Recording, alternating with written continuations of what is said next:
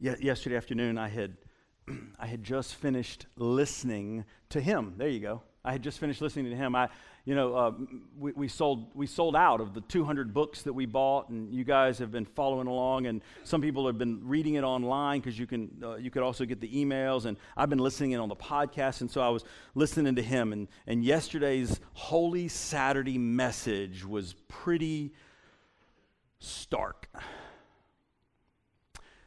Jesus was killed, and his body hastily thrown into a new tomb that they had borrowed.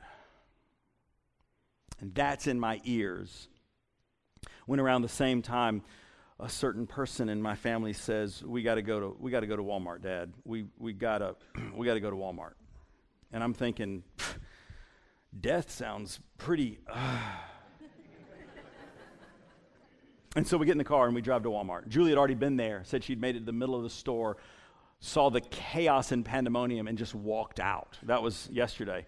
And here we were. And it wasn't as bad because we slipped in through the garden entrance. But before we could get inside, there's a dad. And I looked at him closely to, um, to make sure that he wasn't any of our people. There was a dad, and he's yelling at his daughter. She, I don't know, four years old. She had the, she had the height of a four year old. And he's yelling at her. And I'm, I'm walking away going, don't say anything. And, and, and we go when we purchase, or we, we go when we find what we need, and we're walking back, and up the aisle from us is a, is a guy, different guy, and he's yelling at the woman he's with girlfriend, fiance, wife, I don't know, they're like grown ups, and he's yelling at In fact, he's actually cussing her. He's, he's cussing her. And I'm thinking about my 14 year old standing next to me, and I was like, I, I, guess you've heard those words before, but I don't like it. and, then we, and then we get to the cash register, and the guy two in front of me, is, uh, two in front of us is, uh, he's, he's pretty nice and under control, but, but apparently he had bought some stuff, some plants, because we're in the garden section, and he bought some plants a day or two ago, and, uh, and he's come back and he's realized that they've overcharged him. And it looks like he's right and Walmart is wrong and uh, and um, and it was like a six dollar difference total, and uh, and and the Walmart cashier guy tells him, "Well, I'm afraid uh, we can make it right, but you're going to have to bring us the plants." And the guy says, "They're in the ground." and he's got the blue vest on, and he says, "I don't know what to tell you." and that's it. And the guy gets right to the verge of yelling at the cashier over six bucks. And he doesn't, and he walks away and huffs off. And, and, and each one, one, two, three, of the angry men at Walmart,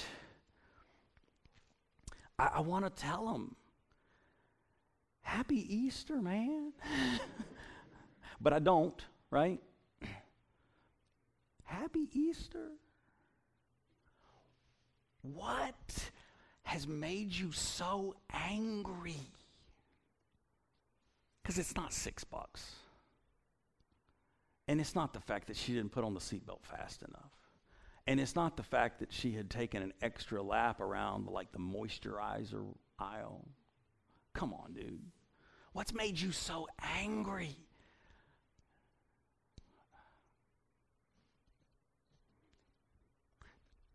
There is a story from Easter morning and a story from Easter night, and each one offers a lesson for the angry men of Walmart. Maybe it's a lesson for us as well. I invite you to hear now the Word of God as we find our way into Luke's culminating stories of the journey that Jesus has taken to Jerusalem and this very moment. It's Luke chapter 24. And we'll read the first 12 verses. Very early in the morning, on the first day of the week, the women went to the tomb, bringing the fragrant spices they had prepared. They found the stone rolled away from the tomb, but when they went in, they didn't find the body of the Lord Jesus. They didn't know what to make of this. Suddenly, two men were standing beside them in gleaming bright clothing.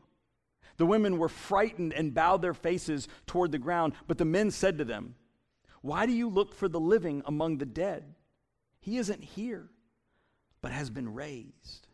Remember what he told you while he was still in Galilee that the human one must be handed over to sinners, be crucified, and on the third day rise again. Then they remembered his words. When they returned from the tomb, they reported all these things to the eleven and all the others. It was Mary Magdalene, Joanna, Mary the mother of James, and the other women with them who told these things to the apostles. Their words struck the apostles as nonsense, and they didn't believe the women. But, but Peter ran to the tomb. When he bent over to look inside, he saw only the linen cloth. Then he returned home, wondering what had happened. Peter returned home, wondering what had happened. 40 days we've been listening to Jesus, but, and I don't think I've said this in the previous six Sundays, so forgive me, I'm going to try to squeeze it in today. Not only have we been listening to Jesus, we've also been listening to Luke because, because I have an understanding of the way that the Holy Spirit inspired the writers of the Bible to say that God was absolutely in work, at, work in every word, every letter, every phrase, every idea and concept that's contained in this holy living document. But there were human hands involved too. God chose humanity to be messengers of this. And so Luke's fingerprints are also what we've been what we've been watching and following and it's Luke's words and his choices and his decisions to tell this story here instead of here and, and to tell this story with this emphasis instead of this emphasis. And so Matthew, Mark, Luke, and John all tell their version of the exact same story slightly differently, and that's okay because all of us tell our versions of the story slightly differently, and yet they're true. So we've been listening to Luke, and Luke has chosen this day to arrange the story of Easter such that this is the point. They didn't get it. it says the women got there ready to do the task and they can't and then two angels show up and remind them. Remember, he said all this. And at first they're confused, but then they get it. And then Peter later on gets to the tomb and sees exactly what the women had described. Exactly what Jesus had told him, not once, twice, but three times in the previous 11 chapters. And it finishes with, He went home not getting it, wondering what had happened.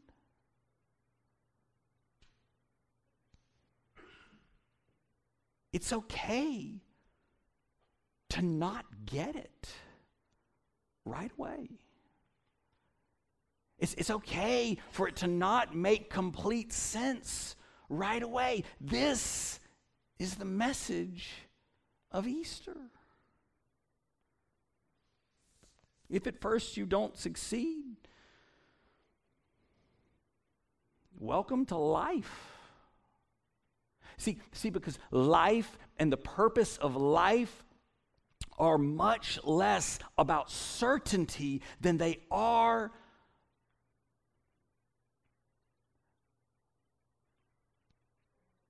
imagination that is this dawning understanding. I, I wrote this down the other day. I'm, I'm going to read it. Easter faith requires imagination. Christian faith demands imagination. In fact, there is much more imagination here in the story of Easter than any talk of obedience. I'm all for obedience. I'm a firstborn. I'm, I, am i I'm a rule follower. I'm, I'm, I'm actually for ethics and justice in ways that drive other people crazy. I'm for those things. All of that is fundamental. And if, and, if you, and, if, and if you need a steady dose of that, even before next Sunday, come see me on Tuesday, Wednesday, Thursday. I mean, give me a call, shoot me a text. I'm for all those things. But on Easter Sunday morning, none of that appears in the stories. Instead of obedience, what, what the church is asked to bring is imagination. Listen, listen. The women, and I, I, I'm going to have to say this the women got it first, guys. The women got it first. And every man in the room turn to the nearest woman around you and say, Thanks for including me later on.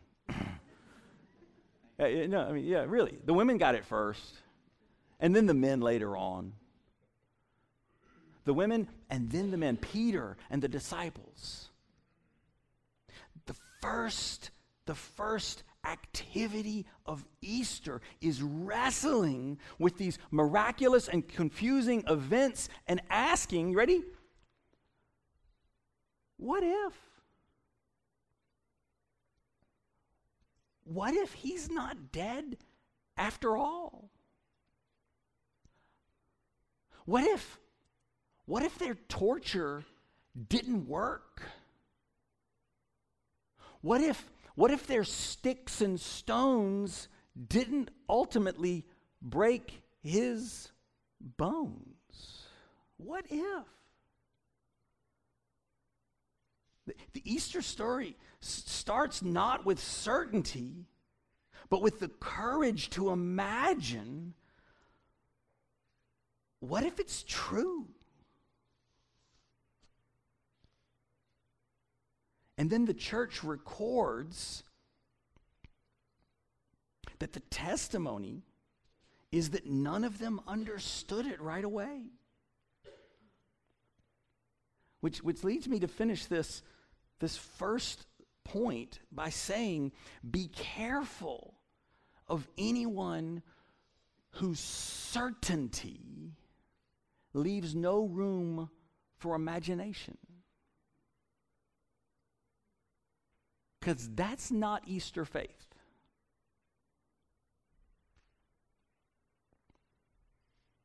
And this is the stuff of that Easter morning, but, but the story continues. You see, you see, there were more than just 12 disciples now, minus Judas 11. There were, there were, there were, there were more than just those, those uh, men, there were women included, and then there were others that were a part of the movement that had been following all along. They weren't, they weren't named and listed, but, but, but there they were. And, and two of those disciples had left town right after the news had broken that the body was missing. And on the way out of town, headed, I believe, to the north and to the west, Traveling down the road, they encounter a stranger who comes alongside of them, and they're talking about what they've seen. Not just, not what, not just what they've seen on, uh, uh, you know, on, on, on, on last Sunday or Monday or Tuesday in the temple, or, or then even on Thursday night and Friday on the cross, but, but what they had heard and they had seen on Sunday morning. And what, and what they're talking about is that I can't believe all this has happened. And the guy walks up, the stranger does, and says, what are you talking about? And they're blown away. How can you, a Jew who's walking out of Jerusalem, not know everything that's just been talked about? Everything that's just occurred. And he proceeds, he proceeds to, to tell them a story that gets bigger and bigger and bigger and bigger. And when they arrive seven miles later to the, to the place where they were going to stop for the night, and the stranger goes to walk on, it says that they urged him to stay. You get the sense that they wanted to hear more. And this is so this is the story of Easter night. And it continues this way.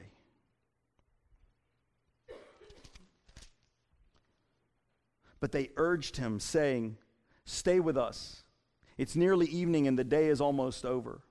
So he went in to stay with them. After he took a seat at the table with them, he took the bread, blessed it, and broke it, and gave it to them. Their eyes were opened, and they recognized him, for he dis- but he disappeared from their sight. They said to each other, Weren't our hearts on fire when he spoke to us along the road and when he explained the scriptures for us? They got up right then and returned to Jerusalem. They found the eleven and their companions gathered together. They were saying to each other, The Lord really has risen. He appeared to Simon. Then the two disciples described what had happened to them along the road and how Jesus was made known to them as he broke the bread. While they were saying these things, Jesus himself stood among them and said, Peace be with you. They were terrified and afraid. They thought they were seeing a ghost. He said to them, Why are you startled? Why are doubts arising in your hearts? Look at my hands and my feet. It's really me. Touch me and see, for a ghost doesn't have flesh and bones like you see that I have. As he said this, he showed them his hands and his feet. Because they were wondering and questioning in the midst of their happiness, he said to them, Do you have anything to eat? They gave him a piece of baked fish. Taking it, he ate it in front of them. Jesus said to them, These are my words that I spoke to you when I was still with you, that everything written about me in the law from Moses, the prophets, and the Psalms must be fulfilled. Then he opened their minds to understand the scriptures. And this is what he says This is what is written The Christ will suffer and rise from the dead on the third day and a change of heart and life for the forgiveness of sins must be preached in his name to all nations, beginning from Jerusalem. You are witnesses of these things. This is the word of God for we, the people of God, and we say together, Thanks be to God. I'm, I'm sticking with that. I'm sticking with that, that verse right there towards the end. The church, the church captures it. It says, This is what is written the Christ will suffer and rise from the dead on the third day. And a change of heart and life for the forgiveness of sins must be preached in his name to all nations. Do, do you see what the first women and men of the church did on Easter Sunday? They believed they believed as much as they possibly could in life, but they held on to the suffering. There's the proclamation Christ will suffer and rise from the dead. They kept the suffering. Which is another way of saying the church proclaims we're going to Sunday but we can't get to Sunday without first experiencing Friday. We believe in the resurrection, but the resurrection only comes after the suffering. We believe in life everlasting, but, but it first must experience death. This is good news to any person in the room that's hurting. This is good news to any person in the room who's heartbroken. This is good news to any person in the room who had something and has lost it.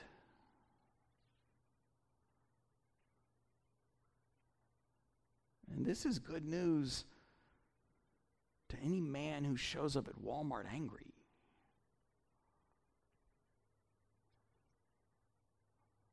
Or any woman who's so mad over the way things have happened. Or, or, any, or any young person who can't wait for it to get here,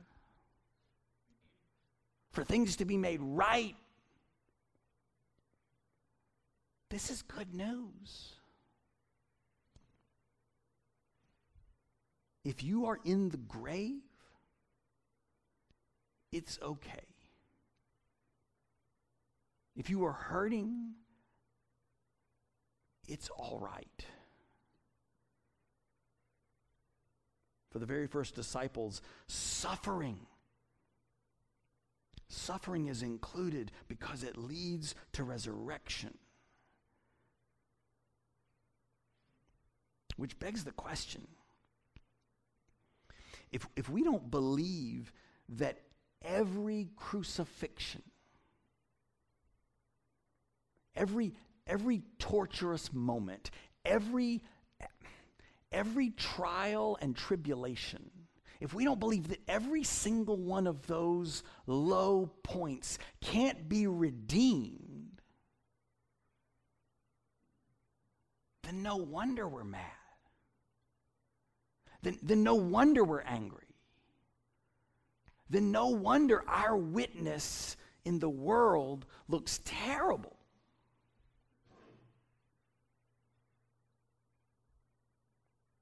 Could it, could it be that we've lost our way because we've lost our ability to imagine that it's true?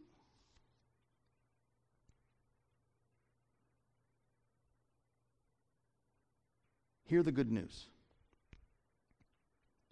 For those that don't understand all of it, for those who are hurting, even for those who are not certain of what they believe or who they are,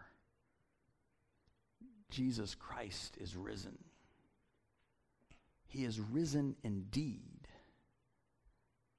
and death has been conquered. Let's pray.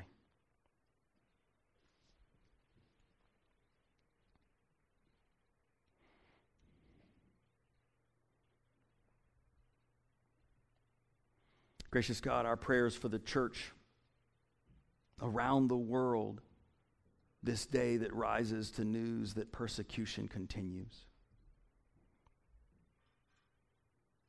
For your faithful followers in Sri Lanka who are mourning the loss of life at the sound of explosions and destruction on Easter Sunday morning in a church of all places. Lord, hear our prayer. But we know that persecution isn't limited to faraway places. Lord, give us, your church, the courage to imagine that everything we believe could be true.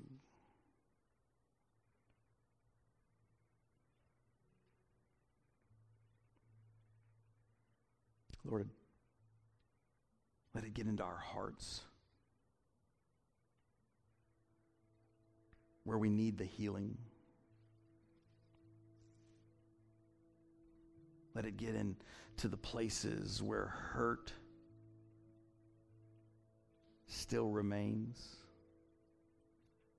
heartache and loss and bitterness.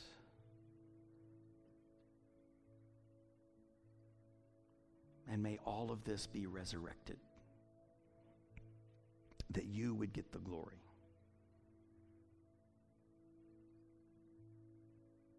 In the name of the Father and of the Son and of your Holy Spirit, we pray. Amen and amen.